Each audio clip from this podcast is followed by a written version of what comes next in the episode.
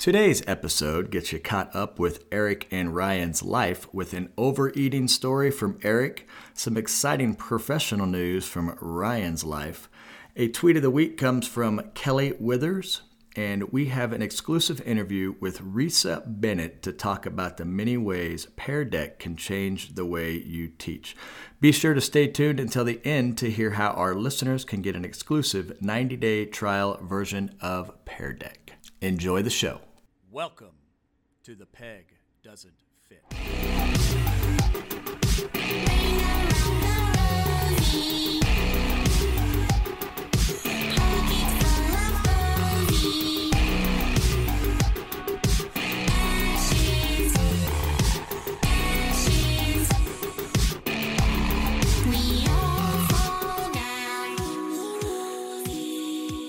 Peg Doesn't Fit is a podcast about the need for an educational paradigm shift.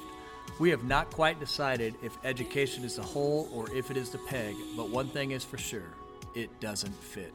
Join us each week as we explore our metaphor and discuss the need for a systematic shift in the American educational system. My name is Erich Stephen. And I am Ryan Bartle. Welcome to The Peg Doesn't Fit. Welcome back to The Peg Doesn't Fit. You know, Ryan, that, that intro that we've made that mm-hmm. you guys have probably noticed is the same every time. It's kind of growing on me, and I really like it. But uh, the fact that it ends in "Welcome to the Peg Doesn't Fit," and then when I start, I say "Welcome back to the Peg Doesn't Fit," it always makes me wonder maybe we need to change it because I don't know how else to start other than to welcome you to our show. It's a good way to do it. So, hello, everyone. Thank you for joining us. If you are returning, we certainly appreciate that you came back for more of The Peg Doesn't Fit. If this is your first time, thank you so much for joining us, and we hope to uh, get you to return next week. So uh, the and way we hope that you learn something from our guests because that's that's what we're all about is learning from our guests. Absolutely. So let's get you all caught up with what's going on in our week. Uh, I know the last couple weeks I have did I have been asking for prayers for my aunt. I do want to report some sad news that she did pass away last week. So um, the COVID has had a direct impact on me now because um, she it did take my aunt. So that's been a kind of a sad week for me. And that is sad. But you know, life goes on, and we're going to have a rosary tonight, actually, and a funeral tomorrow, and uh, we will. Um, definitely never forget her. She was a wonderful person and uh, had a profound impact on my life. As far as anything else going on, it, it is kind of related. Uh, you know, I went to check on my uncle the other night to, uh, you know, just see how he's doing because he's obviously taking it pretty hard. And as I was talking to him, he said, Hey, I need you to take that pie, you know, because people are bringing him food and whatnot. And he had this, this, this chocolate mousse pie with chocolate all over it and whipped cream. And I was like, no, I'm not taking that pie because I know that I'll eat it all. Yeah. How does he, how does, why does one offer something to a food addict? What are they going to do? well, you know, and I, and I'm a stress eater. So, you know, it's been kind of a rough week. So I have been stress eating. So I, I said, no, I'm not taking a pie. And then I left. And then all of a sudden I said, you know what? I work out a lot and I deserve that pie. So That's pretty good. I went back and grabbed that pie, and then I went home and I cut myself a slice that was equal to half of the pie. Mm, perfect. So um, I, I I ate half of the pie that night. So so that's my weekly story. Mm. Nice little blood sugar spike. You do work out plenty. I think you'll be all right and you can have the second half of that pie tonight, probably. No, actually, my stepdaughter was at the house, and I made her take it with her to oh, give good. to so her dad. out of, your, out of sight, out of mind. Yes, I was either going to throw it away or she was going to take it. So my son did have a piece, and his was a much more responsible piece than mine. And then she took the rest of the pie home. Excellent. What about you, Ryan? What's going on with you this week? Oh, this I would say this is probably the busiest week I've ever had in my life. And uh, it's full of some professional growth opportunities, so that's what's exciting. Uh, just as you may remember, I'm finishing up my degree to in building leadership, And uh, last night was the last class that I it's done. So I got to turn in a couple assignments or do some surveys, but done taking classes as part of that. So now I have the home stretch of my uh, internship observation hours and just finishing that up over the next month. And so that was exciting. And then this week, I've this today is my third of three interviews this week, and we're only on Thursday. So one day I have not had an interview, but that's that's been another big step in my growth journey. Well, I definitely must tell our listeners to kind of put in perspective. You look pretty good in that suit. Why? Thank you. You know, uh, thankfully the interviews are all with different people, so they don't all see you wearing the same suit. yeah. okay. Anyway, Da-da-da. Let's transfer into the tweet of the week. Actually, back that up. Before we go to the tweet of the week, let's make some quick shout outs. Uh, we have been growing internationally as a show. I cannot remember if I've ever shouted out to Spain, but I do believe that uh, the United Kingdom is new, and we've got someone from the down under in Australia. All right, so nice. we are getting uh, quite the audience from around the globe. So we appreciate all of you for joining us. We're now going to transition into the tweet of the week. And this comes from Kelly Withers at Kelly, K E L L Y W W I T H E R S. Kelly Withers. You can't assess your relationship with kids if the only people you're asking are adults that tweet to me hit me right in the heart because uh, I've been reading, and I know I started this telling you guys that I was reading this book a long time ago. I don't read very fast, and I lost my glasses, so it's hard for me to read. I need to get some new glasses. But anyway, I've been reading The 10 Mind Frames of Visible Learning.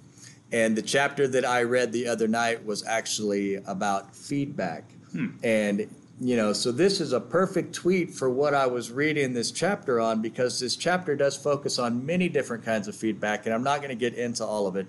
But one of the things it does talk about is the most underutilized feedback is feedback from student to teacher. Mm, yeah. I mean, how else are you going to know how well you're teaching if you're not asking the people you're supposed to be teaching?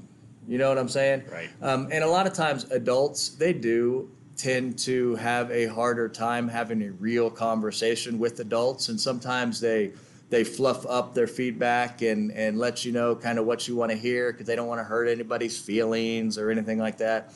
And sometimes you're going to get some pretty authentic feedback from students in terms of how you're doing as a teacher. So I do feel that this is a great tweet Thank you, Kelly, for reminding us that the main stakeholders in our job as educators are the students, and who better to find out if we're doing a good job than to ask them?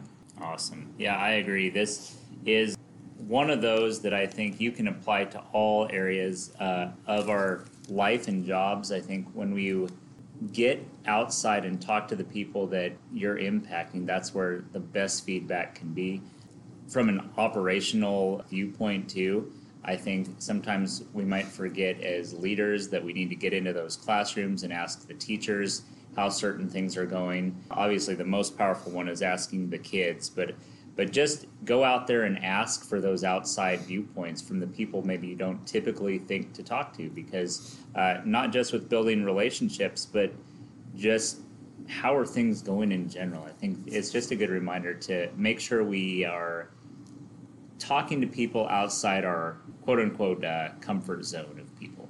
Yeah, and and I got to just kind of this makes me think back to a story when I was a teacher. I mean, when you ask the students for feedback, a lot of times teachers, I think people in general tend to think take things personal. And if you're going to ask your students for feedback, you certainly need to be open mm-hmm. to what they're going to say because what they say is not always necessarily positive. And, you know, a lot of times we get in our feelings when we hear something negative from the students and we're like, how dare you talk to me? I'm your teacher. you need to show me some respect. At the bottom line is, is that we have to listen to that, take that, and and grow from it. So when I was a teacher, you know, I would sometimes ask them a question about how it went, and to get maximum participation. I would say, and you don't even have to put your name on it. I, I don't care if you put your name on it. I just I just kind of want to know how it's going. And and I did have a and I, and I'm not putting a rating on this podcast, so but I did have a student say, you know, you're a pretty good teacher if you weren't such a dick. And I guess you know I had a bad day, and maybe you know, and I would just the the bottom line is is that that didn't make me mad, and even if I would have saw that kid's name, I wouldn't have been mad at that kid. But what it did was was remind me. Okay, I know sometimes I get impatient because I'm dealing with all these 13 year olds, and sometimes they can be a little frustrating. But I need to always make sure to remember that I'm the adult and I have to keep my role professional and understand that they are 13 year olds and sometimes they may do things that take me to a place that I don't want to be, but it happens. So you always have to kind of reflect. And you can't get better without hearing the negative. If they just told you what went well, then how do you fix anything that might not have gone well? Absolutely. Anyway, let's transition to today's guest. I'm going to let Ryan introduce her because Ryan actually went to high school with her. So he, I don't know how close he stayed with her throughout the years, but he definitely knew of her based off of his relationship in high school. So who are we going to be talking to today, Ryan? Uh, this is Risa Bennett. She is program manager of education and outreach for Pear Deck, and actually, our her dad and my mom actually even grew up, grew up together in a town of like 200 people in North Dakota, and somehow ended up in Kansas together, which That is is a little suspicious. kind of a little crazy. Uh, yeah, but anyway, we just knew each other kind of as uh, acquaintances. We weren't quite the same grade level. But anyway, I, I saw her pop up on Instagram actually a while back as I'd come back into teaching. And she kept popping up about this Pear Deck stuff. And this was probably four years ago or whatever, three years ago. And I thought, what the heck is it? Because she looked like she was really enjoying her job. And so I looked into it and I still honestly haven't used Pear Deck. However, uh, I would like to because I, I was impressed by this. I hear we have some teachers in our building that are using it and having huge success with it. So uh, I'm excited. I could see why she would be excited to work for a place that does this kind of stuff to help out teachers become the best teachers they can be. And so, though our goal is not to be promoting a particular tech platform, I thought let's find out what goes on behind the scenes of a, a place like Pear Deck that's doing some great things for teachers. And I, I reached out to Risa and she said, hey, she'd love to come on and share about it. So definitely check this out. She's at Risa Pear Deck on Twitter, and I believe she mentions that in the episode for how to reach out to her. But she'd love to answer any questions you have. So without further ado, here is Risa Bennett. We're here today with Risa Bennett from Pear Deck, or do you say Peer Deck? No, it's pear deck like okay, fruit. I thought I thought so, but I think I've heard other people actually say Peer Deck, which is kind of weird to me. I've never heard peer deck in my life. I've heard it from hear- two different teachers. I hear people say peer deck too. I think they I, they just don't connect the dots when they're I don't know. Yeah. I don't know what it is, but Hmm. it is a common mispronunciation. But it is pear like the fruit. I wonder if it was apple, if it'd be apple. Maybe, Is that a Rocky so. song? Apple, apple, like Tarzan. All right. So sorry. we are happy to have you here, and we'd like you to just kick it off like we do on each episode and tell us about your current role and your career trajectory from how you got from where you started to here. For sure. So my role at Pear Deck, uh, which is now part of GoGuardian, uh, my role is program manager of education and outreach, and my primary job is to train our certified coaches. Um, certified coaches are educators that are either in the classroom or instructional coaches who love Pear Deck, and I train them not only on the features and functionality of Pear Deck, but um, I take them through the pedagogy that actually informs the creation of Pear Deck originally. So, not to like get super ahead of things, but Pear Deck was created with actual best practices for education in mind and not just as a tech tool. So, So, how did you Oh, get there, though? Right. So I started out as a high school English teacher. I taught in Kansas for six years. Um, and then after six years, I just really felt like I needed to take my education and classroom skills elsewhere. I didn't really know what I wanted to do, but I so I took six months off and I just did a temp job to try to figure out what my options were out in the world. I didn't really have a good sense of what I could do with my teacher skills, which I think um, a lot of folks can probably relate to. And I found myself, let's see, I think it was my one of my dad's connections introduced me to an ed tech company in Kansas City. Um, people might know the brand TalentEd. It's a applicant tracking, teacher evaluation platform, um, and I think educator personnel records. It's owned by PowerSchool now, but at the time it was just a small company. I think I was the 65th employee, which is pretty small for as tech companies go. So I, um, that was my entree into ed tech. And I did a few different things. I tried my hand at sales and did recruiting. And then I jumped around to a couple other ed tech companies, none that are probably very well known, but um, just trying to decide which parts of ed tech I really love to do. So three years ago or three and a half years ago, I found Pear Deck and they hired me to do what I'm doing now, which is to, to work with educators. And I just really fell in love with that. Basically, it took me back to my classroom roots. I really love supporting educators and Pear Deck is a tool that it meets needs of students, but it really meets a lot of critical needs of teachers as well. So I get to equip teachers to be better at their jobs. So back thinking when you were an English teacher, I mean, were you kind of an outside the box teacher or a more traditional teacher? I mean, what led you to were you techie when you taught? Uh, by comparison, I was techie. Looking now at the sorts of folks that I deal with um, regularly, they're far more tech savvy than I was. But I was trying to think outside the box all the time, and that um, probably the name of your podcast indicates that's a struggle that you guys can relate to a lot. Innovation can sometimes be challenging if you don't have leadership that supports you, um, or if you don't have the financial uh, means to go out on your own and find those tools that you're looking for. So I was on several tech cadres, that called them in my district. So where they would train some of us as trainers and then we would go out and educate our peers on the tech tools. So I did I did dip my toe into that towards the end of my classroom career. All right. Well, listen, we're going to start shifting into a little bit more about what Pear Deck is. I mean, we we see tech as kind of a of a tool to help support teaching, it should definitely not be the sole focus. So, how can Pear Deck best be used by our teachers as a learning tool to help them be better teachers? Pear Deck is a formative assessment, assessment, excuse me, formative assessment and student engagement platform.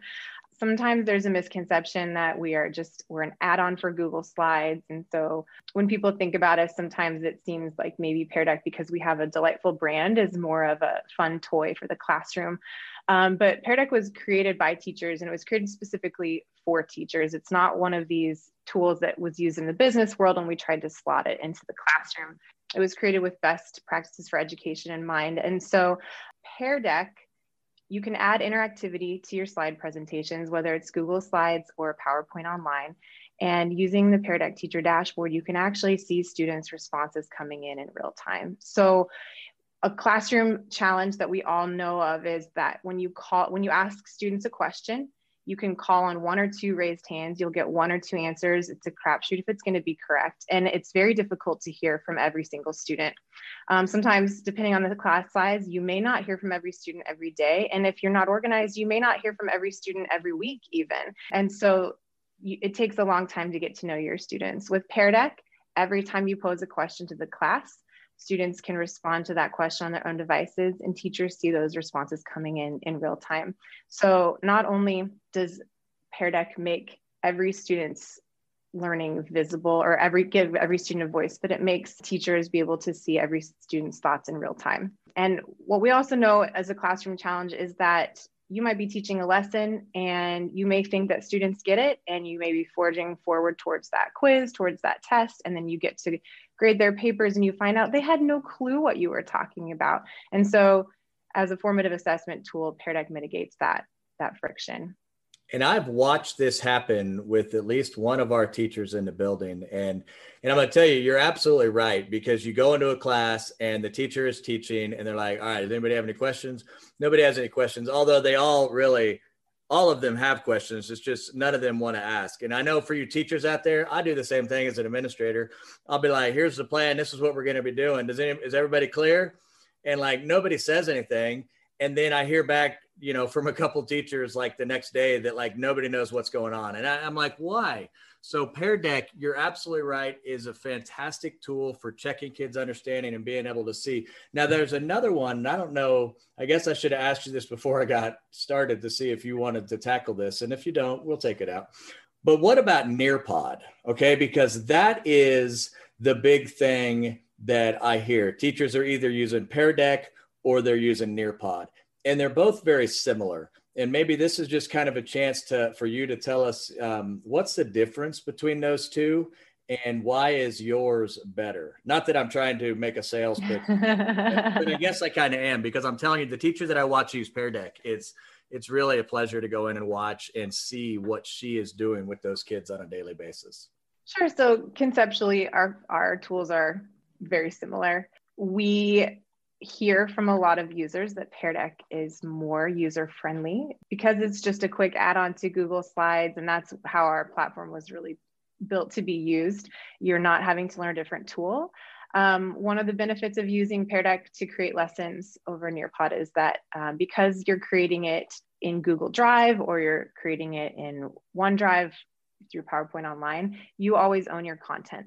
So um, one of the challenges that I hear with Nearpod is when you create content with Nearpod, it's Nearpod specific, they own it forever. But if I created a Pear Deck in Google Slides, it'll still be a Google Slides file. If I stop using Pear Deck, it'll be a static presentation, but all the content is still there. The lesson is still there.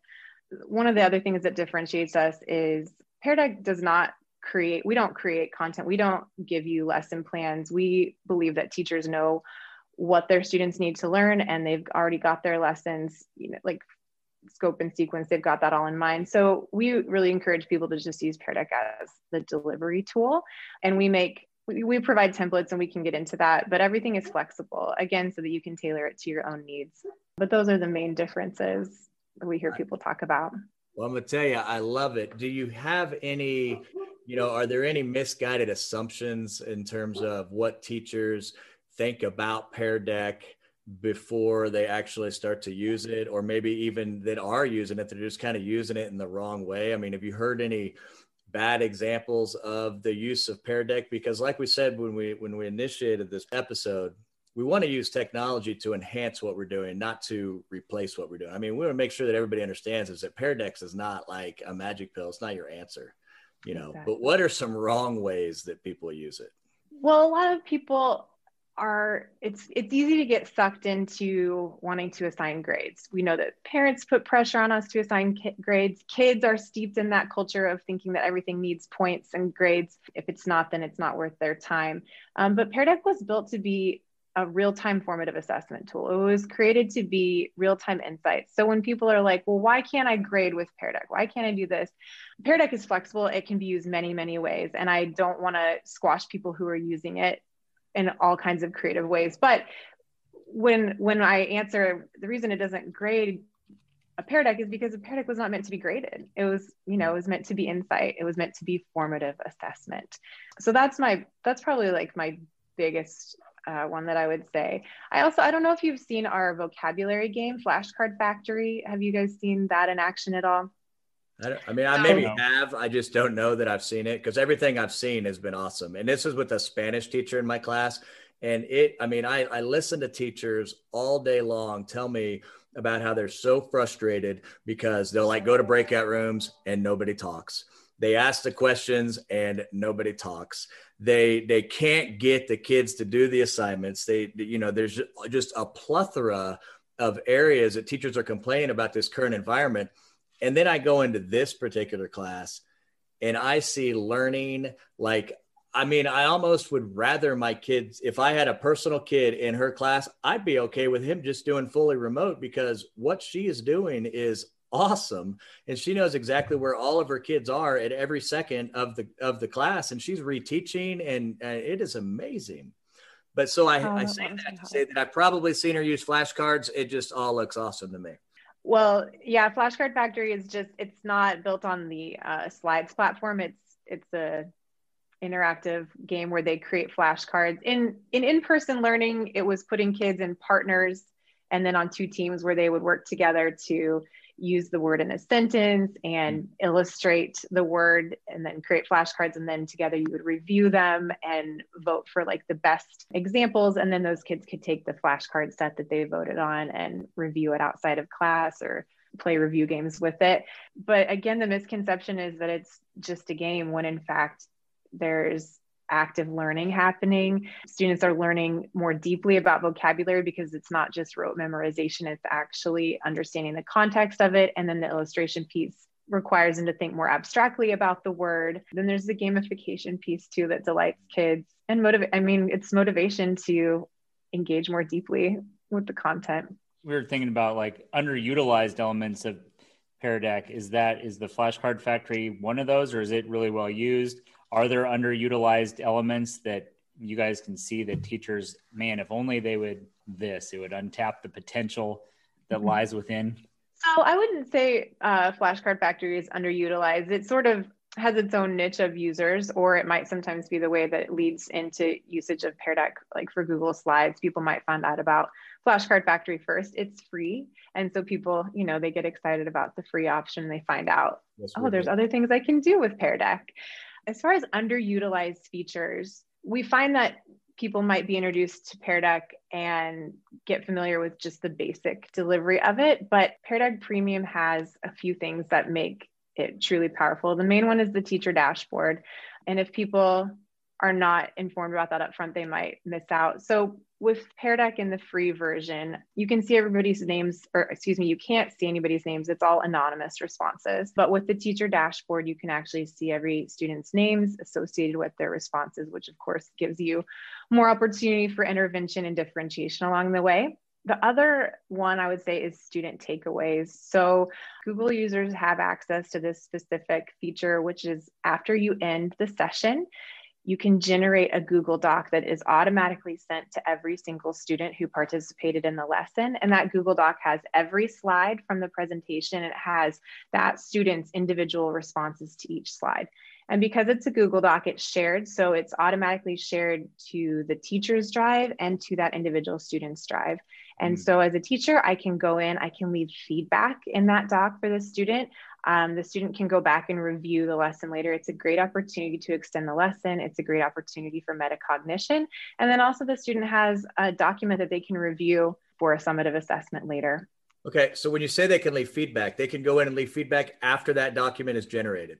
Mm-hmm. That's right. So then it becomes like their study guide and and they can use that to study on the test because you know you mentioned it i mean and, and ryan and i are right on board with you in terms of the grades uh, we think the grades really put too much of a focus on the end product when really the focus needs to be on the learning.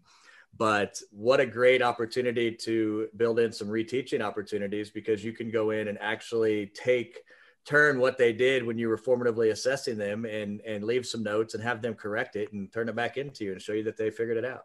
You're absolutely right. It's just a great avenue for discussion as well. And if you're looking for artifacts for a student portfolio or even a way to communicate with parents. I know that a lot of times, even in in person learning, getting to connect with parents and having them feel bought into or even just aware of what you're doing in the classroom is challenging, but of course, it's even more difficult in remote learning. So, the student takeaway is a great little piece of feedback to share with a parent. Um, a great opportunity to give positive reinforcement in addition to saying, hey, you know, your kid is not participating very much, or maybe I'm looking for a little bit more for them, um, you can use it in whatever ways you need. Are there any new or exciting elements you're allowed to tell us about that are coming down the pike for Pear Deck? I can't tell you about it, but there is one coming this spring that we're okay. very excited about. I'm so sorry I can't tell you more. That's good. That's a teaser. At least you gave us a date. no, she did. Spring. She gave us a, a, an estimation of time. When when does yeah. spring start? Oh, good one. Yeah, so spring, yeah, what, spring March, started April? today. It's 70 out. It will be spring proper. Spring proper. So How about that? that we can look forward to implementing during fourth quarter. Yes, it will happen before a paid the element. Quarter. Yes. Okay. It will be. Yes. Mm-hmm. Okay, so before I get into my next question, I just by me saying fourth quarter, it just kind of made me think that, you know, a lot of districts probably throughout the country are starting to transition back to all students coming back to school. And fourth quarter might be kind of that time when we're getting all our kids back. So, you know, the amount of hybrid learning versus full remote learning is, is going to reduce and we're going to start getting back to normal. How can you teacher, you know, because what we don't want to do is get back to normal and go back to the way we were you know, we don't want to go back to normal and and then just put our PowerPoints up and say, okay, get your notes out and take notes and go back to the boring old teaching. How can a teacher utilize this software in the class when the kids are in the class without it feeling like it's still remote, but we're but we're here? Does that make sense? It makes perfect sense. Interestingly enough, Pear Deck was actually created for in-person learning in the first place. You know, we've been around since 2014, I believe, was the birth of Pear Deck. So it was actually built for that classroom setting. And it just turned out because, again, we built the tool based on instructional best practice that it, it was flexible enough to become a critical uh, tool for remote learning as well. But in the classroom, Pear Deck brings really a, a, an element of equity to the classroom. So when you think about even just in the physical classroom, kids in rows, and in the traditional classroom setting where they would have to maybe be five or six rows back, who knows, to see what was up on the front projector. Pear Deck puts that right in front of their faces. So sight lines are not, a issue, not an issue anymore.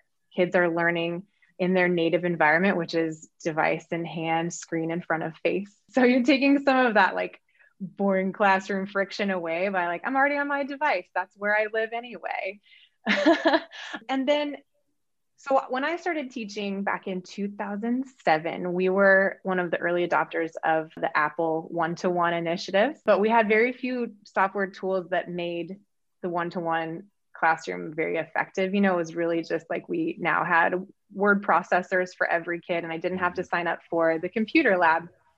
Right. So I was constantly doing, you know, acrobatics to like see what my kids were doing and I, you know, like setting up my classroom so I sat behind them and I could be watching their screens all the time or just the challenge of mobility. But with Pear Deck, I mentioned the teacher dashboard a couple of times. I can be projecting my Pear Deck lesson up on the projector screen. Every student has that same information mirrored on their individual devices.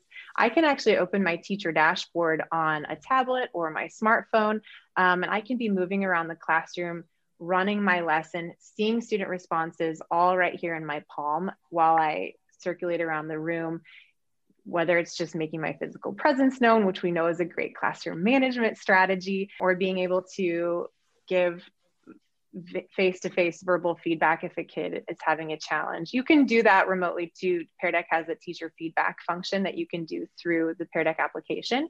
But when we go back to the classroom, I can be still running my presentation while also being near to a student if I need to be. So this is right up Ryan's alley because we're always talking about open source versus closed source. So Pear Deck really, I guess, I'm opening my mind to what open source is, is open source. So it's a web-based application. So when you use your iPad to walk around the room and monitor what kids are doing, you're using the exact same thing that the kids are using. True or false? True. Yeah, so it's it is web based. You sign in with your Google credentials or your Office 365 credentials. So I'm just signed in on two devices with my same credentials, and then students are signed in, of course, with theirs as well. So yeah, all operating within all Google or all Office 365. Okay, I think that's awesome. I can see the formative assessment tool. I, I, we probably got some listeners out there that maybe are a little bit worried. So I know that you know you started as a Pear Deck coach and you train Pear Deck coaches, but every school doesn't have a Pear Deck coach. So if I'm a teacher, I mean, are there like resources on the website with possible examples of quality uses of the software, or perhaps uh, I know you talked about like templates, but I don't know if you have any pre-made lessons. What's on there for a teacher that were to say? man, I think that sounds pretty cool. I want to give it a shot, but they have no idea how to use it. Absolutely. We have a ton of live and on demand resources available. So I'm assuming you guys have some show notes. And if I share links with you guys, you can link out some yes, of these pages. Yes. Okay, ma'am. cool. So I'll just run down the list and then just listeners know that you'll be able to find those links afterwards. So we have a wide variety of webinars um, that we offer different times throughout the week that are live. If you're a live training kind of person, you can find those at peardeck.com slash learn dash pear dash deck. And that's all free. Uh, that's, that's free all webinar. free. Awesome. Those are free webinars. Yes. We have um, a gallery of help videos that break down all the different functionality and features of Pear Deck. So if you're really enjoying listening to my voice right now, you can just cruise through that help video library and listen to me drone on about all the things that Pear Deck can do. um, we also, I did, like I said, we don't create like full lesson plans, but we do partner with some uh, content providers and turn their content into some pre-made activities that teachers can use if they're looking to get started. So if you go to peardeck.com slash orchard, you'll find that we offer Newsela Daily Decks, which is basically a Newsela article paired with two or three Pear Deck prompts. Um, and these are things that can be tweaked to fit any grade level that you're teaching. Again, everything that comes from Pear Deck is flexible and editable. Um, we also partner with PBS uh, News Hours. So we have decks that are um, based on some of their video and, and article content, and then some pre-made questions again that you can pose to students. And then we also, we offer what we call Wonder Packs, which again, open source lesson content from different websites that will take an article, pose a few questions. And again, there's, uh, they usually come in packs of three. So there's one that's elementary level, one that's middle school level, and a high school level one that you can choose from. You can sign up to get those emails regularly. So they'll come straight to your inbox. Um, and then the thing that I really like to, to show people is Pear Deck opens up as a sidebar in Google Slides. And within that sidebar, sidebar, we have a template library. So when you go in to browse that template library, you'll find templates that are prompts for bell ringers um, and warm up exercises. There are templates for temperature checks and like mid class um, assessments, and then also things like bell ringers.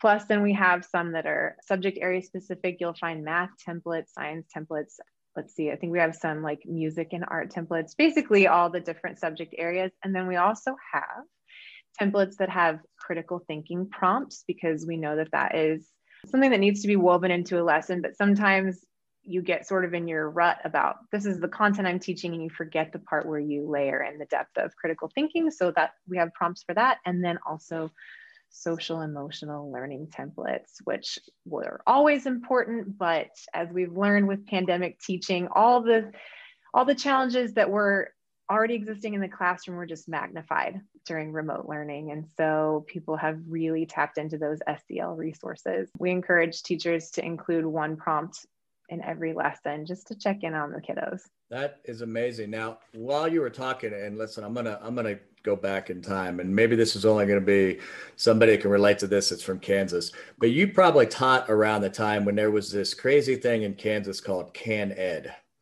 Do you remember KanEd or no? I was hoping that I would like spark something and your eyes would get super big and you'd be like, "Oh yeah, I remember that." No, no. no. I do remember, but I don't remember what it was. You should fill uh, our listeners in because I don't remember either. Well, KanEd was like, you know, a lot of teachers confuse KanEd as like this test practice site. And and yes, you could generate like practice state assessment questions from it, but really it was just more of this library of resources. And then there were different apps within it.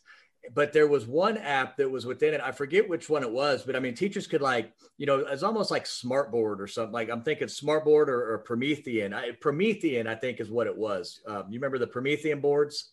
yeah either yeah. way our schools i was trying to elicit something from you risa but i'm aging myself here no no i i remember in canada had like a backpack app yes. where you could yes. Yes. Mm-hmm. all came screaming back to me. Yes there was even like an email application in there that was supposed to be like super safe. I mean this is like kansas trying to really you know be cutting edge. But anyway I think it was that Promethean site or some other site where teachers could like upload their lessons. And there was this huge library of lessons. So I don't know if Pear Deck has something like a teacher share page. And if you don't, you might look into maybe getting one. But wouldn't it be cool if I could click on like sixth grade language arts and just, and there'd be this share page of people that could upload their decks. And, and it's kind of like this user generated template site do you have anything like that, or maybe that's what's coming out in March, and you you need my resume? Despite my years long advocacy for that exact thing, we have not come out with it just yet. But we do have um, a function where teachers can generate, they can share their decks in a way that you know how sometimes when you share things with Google Drive and you don't get your permissions right, and suddenly somebody has opened your file and like jacked with all your stuff and right, you've been right, right. for them to.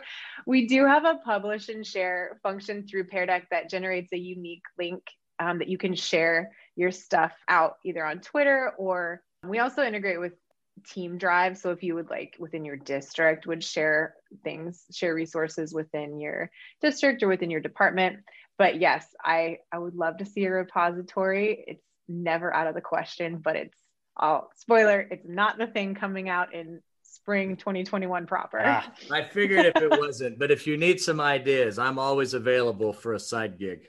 i will uh, take down your number Erich Appreciate that. this meeting's got him all worked up. He wants out.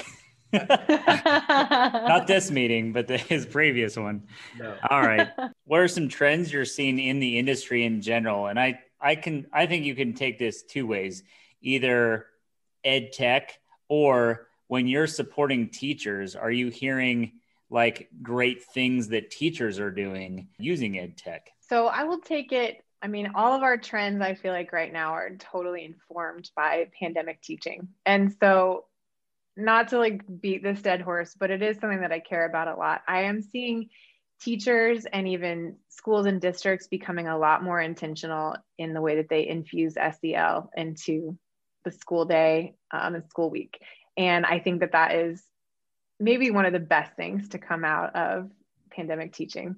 Um, just really realizing how much we need to care for kids' social emotional well-being if they're actually going to be engaged with the content that we're trying to teach. And that's something that Deck has known and preached for a long time. When we talk about student engagement, we are not just talking about kids robotically pressing the buttons we told them to, but truly feeling connected to their classroom community, connected to their teacher, and then from there having the capacity to, to connect with the content that you're trying to deliver. So that's the first thing. I have also been a part of a lot of discussions recently, again, to circle back to something we touched on briefly, is philosophies behind grading. Mm-hmm. Why do we assign grades? What function do they really serve? Are we are we really getting what we need to out of grades and our kids getting what they need to out of school when we require them to operate inside of these grades? And again, that is one of the things that Pear Deck was based on is that grades can't tell us everything that we need to know about student understanding, student learning. Those are probably my big two in terms of trends Mhm. that I'm seeing that I really like the conversations that people are having. Well, what I really, I'm, I'm going to tell you right now, I'm so happy that we had you on the show because I was a little worried, you know, we are going to be too Pear Deck intentional, you know, and there's Pear Deck lovers out there and, and there's people that love other stuff, but just going back to the theme of our podcast about the way that we deliver education, it sounds to me that Pear Deck has a tool that allows teachers to teach their lessons, but gives them a device that I don't want to call it gamification, but it is kind of a fun way for kids. I mean, it's it's a total participation technique device. And you know, we've had clickers, we've got that, you know, there's that other stuff where the teachers they have that piece of paper, you can print off those papers, you know, and they hold them up and the teacher kind of scans the room and then they but that's all kind of multiple choice stuff.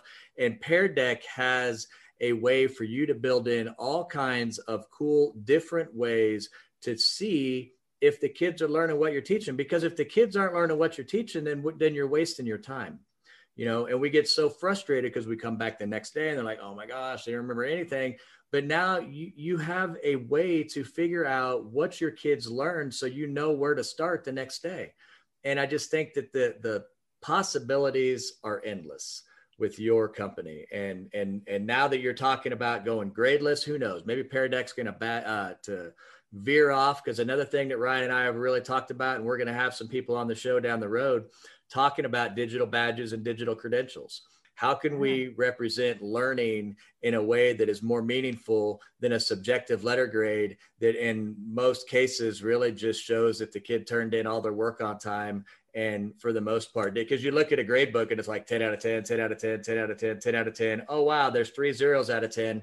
And oh my gosh, they dropped to a C. And how can I make that up? We'll turn these three assignments in and you turn it in and wow, it's back up to an A. But what does that really tell us?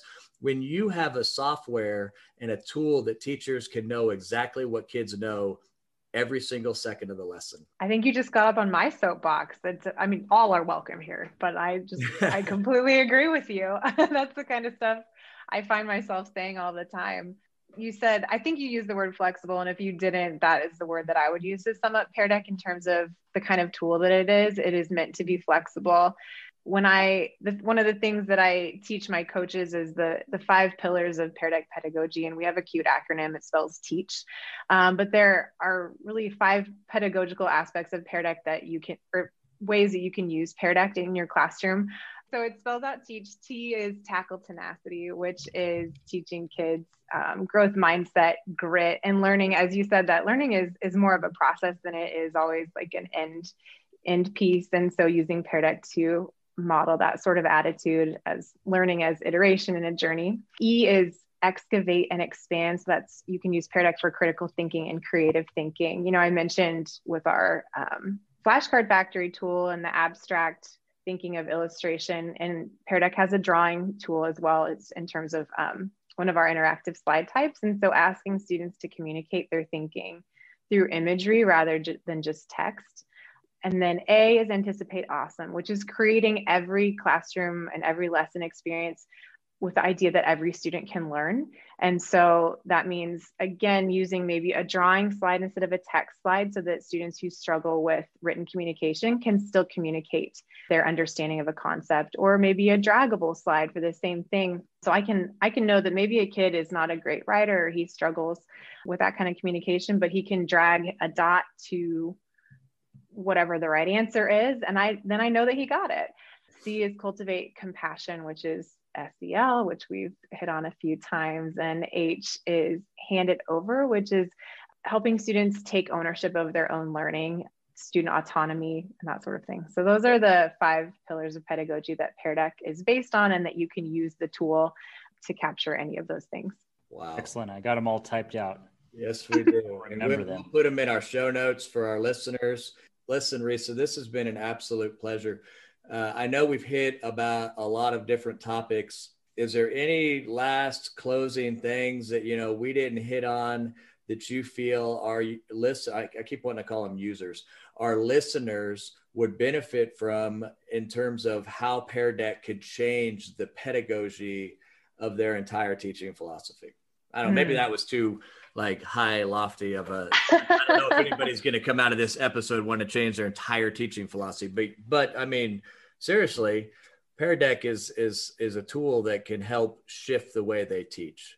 It absolutely can and it really should. Um, again my role when i train coaches is to basically exhort them to do that. If if you're coming to the classroom every day teaching the way that you did 20 years ago teaching the way that you were taught then you're missing the mark. We have these tools at our disposal to do better for our students than maybe was even possible to do for us. Um, and just because you turned out fine does not mean that you have to shove that student peg in this hole that doesn't fit. That's a good Good. We got that. the reverse plug. Thank you very much for that metaphoric uh, explanation of Pear Deck. Well, Risa, thank you very much for being on the show. We certainly have appreciated our time with you. It's been a pleasure. Thank you so much for having me. Real quick, if any of our listeners would like some more information, can they reach out to you? Me, I would I would actually invite people to connect with me on Twitter and to connect with the Pear Deck Twitter account. My colleagues run that account. We are extremely responsive. You can also so you can tweet at me at Risa Pear Deck all one word, and my name is spelled R I S A. And then also at Pear Deck on Twitter. Tons of great support you can find there. And I did forget to tell you guys, I'm excited to share a 90 day upgrade code with your listeners. So, um, people who are listening, if they want to come, I will share a code to get 90 days of Pear Deck Premium. Premium features include the drawing slide, the draggable slide, student paced mode for asynchronous instruction, the teacher dashboard, and student takeaways. How they get that? You're going to share it with us now, or they have to come I, with you to get it? I will share it with you guys, and you can uh, share it on your show notes for your listeners. Excellent. Outstanding. well, that is certainly a pleasant surprise. So I even thank you more for that. it, was- it is my pleasure. Bye, Risa. Thank you for being on the show. It's great to have you on the Peg Doesn't Fit. Thank you guys so much for having me. I hope you guys enjoyed that interview as much as we enjoyed giving it. I will tell you, I was a little nervous when we decided to have Pear Deck because, like I said, we are not a technology episode, and I and I wasn't really sure where this interview would go. But I tell you what, after having an opportunity to visit with her, it occurred to me that Pear Deck is an application that actually can transform the way teachers teach we're always talking about total participation techniques. And as we were talking to Risa, all I could keep thinking was total participation techniques. I mean, what a great software to be able to measure your teaching. Kind of going back full circle to the tweet of the week. Yeah. You know, how are you going to know how you're doing unless you ask the people you're teaching? I mean, essentially, you could use Pear Deck to find out how you're teaching throughout your entire lesson because this is an sure. application that allows you to constantly check the understanding of your students. And I think she said that it even dumps a, a note for feedback into their Google Drive that you can access together. Right. Like right after it's over. Right. It, it gives them, a, it's kind of like an autocrat in Google Doc. You know, it yeah. gives them an automatic the presentation is saved and given to them, and then you can go on and leave feedback. And then mm-hmm. it's it's a great tool to allow students to revise their work and resubmit. Uh, a couple other things that really stood out to me about this interview is the fact that it's shareable. I know that I kept talking about, and I appreciate you know her using the word repository. But if Pear Deck had a repository where you could share lessons and you could go on and find lessons and, and upload your own lessons, but you know even if Pear Deck doesn't have that, why couldn't a school, if you had a school license to Pear Deck, create like a shared folder? How cool would it be to have a shared folder within the building where you could upload decks and and you could have it all organized by content area and whatnot? So I thought that was really cool. And just the fact that as a teacher, you can constantly assess your students to understand if they're getting what you're teaching I just think it's cool. And, and on a side note, I was bringing up this other software this teacher uses that I couldn't think of during the show. It's actually called GimKit. That yeah. that that software where you can earn points and sabotage your friends. So mm. if you haven't heard of GimKit, check it out. It's pretty. I don't think it's free. I mean, I think that you can use it free, but there, there's a, a, a mild cost to it. But it's really cool the way I've seen it used in class. So so that was GimKit. But anyway, those are my thoughts on Pear Deck. What about you, Ryan? Well, I love the uh, constant formative assessment. I guess for me, what I was thinking about as I was listening to Risa is, my God, I'm a boring teacher. Um, because I haven't, because I've been a little bit overwhelmed this year with with doing some stuff, getting used to the digital world, and and I don't think that I'm teaching traditionally at all. However, what I heard about Pear Deck and actually last night what i experienced as a participant in a nearpod so i was on the student end and I've seen some of these other things like GimKit, and I think there's another one that I'm I'm forgetting the name of. But as I'm seeing these tools getting used, and also just experiencing it as a participant, I think, oh my gosh, this is like a leap forward, not just a step forward as teachers for how we can not only teach but do PD for teachers mm. as well. Yeah. And I thought, oh, oh wow, we got to get going on this. So I'm like, I got to look into Pear Deck, at least take the free version and get started with my kids um, when I'm doing team meetings, even with my own seventh grade team, maybe I should do some, you know, uh, Pear Deck type activities just to engage everybody in a different way. So I just got really excited overall for the what a leap forward this feels like. What no matter what platform you're using, Pear Deck, Nearpod, I know they're not fully the same, or anything else. It's like I know we want to go slow to go fast, and we talked about that earlier, but these seem like a really great way to take that next leap forward that's not going to overwhelm you as a teacher, that can create some exciting opportunities for your students. And Ryan, you're in luck because you said, you know, maybe I can get the free version, but I tell you what, and as I mentioned here in the very, very opening preview of our show, if you go to our show notes, you can access a 90 day free trial of Pear Deck. Yeah. So I think that's an extension. I think maybe normally the free trial is 30 days, but we're putting a link in our show notes. It'll give you 90 days for using Pear Deck. And she also followed through and sent us all of her links. So we're going to put a variety of resources for Pear Deck in our show notes. So be sure to check that out. Excellent. Now, we are wrapping up, but just to kind of give you guys a heads up of where we are kind of going with the show, we are done with our technology series. Not to say we're not going to talk about some technology later down the road, but we've got some great episodes lined up talking about leadership. How can building leaders create a, a culture in which innovation and changing and, and teaching in this way that we're saying that we need to start teaching can exist. And we're hoping that you can take some of those principles and apply those in terms of leadership, in terms of working with teachers and working with other people. We're also going to be talking about uh, some different ways of interacting with students. You know, as we've talked about throughout this show, the world is different and we have to teach in a different way in addition to the world itself being different, the kids that we serve are different. The family structures are changing. There are some different ways that we need to start interacting with kids. So we're going to do some pretty cool episodes just on on different ways of interacting with kids and some different programs that are out there. So excellent. Thank you for joining. We hope you enjoyed our show and we will see you next time.